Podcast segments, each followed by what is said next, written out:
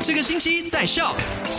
来到了十月八号，Hello，你好，我是 Alina，一起来 recap 一下昨天跟你聊的三件麦快很准。第一件跟你聊到的呢，就是有一名男子，他去了一个生日聚会，然后在这个聚会里面，他只认识这个寿星，而且不是很熟那一种，其他人他都不认识。然后他就自己点了一份八十八块钱的汉堡，自己一个人吃，其他东西他也没有吃。结果聚会结束以后，他被迫要平分三千多块钱的账单，而且更过分的是，他们要求他把寿星的那一份呢，也要一块的付掉。我觉得不管是谁遇到这样子的事情，都会觉得非常的过分吧。那第二件事情跟你聊到的呢，就是我们马来西亚又新增了一宗有一岁的女婴患上这个 COVID-19 然后身亡的病例。作为大人的我们，应该要做一个好榜样，以身作则，然后就是好好遵守 SOP，有这个防范意识，然后从而呢，给我们身边的这些小孩子也灌输正确的这个防疫的措施，让他们明白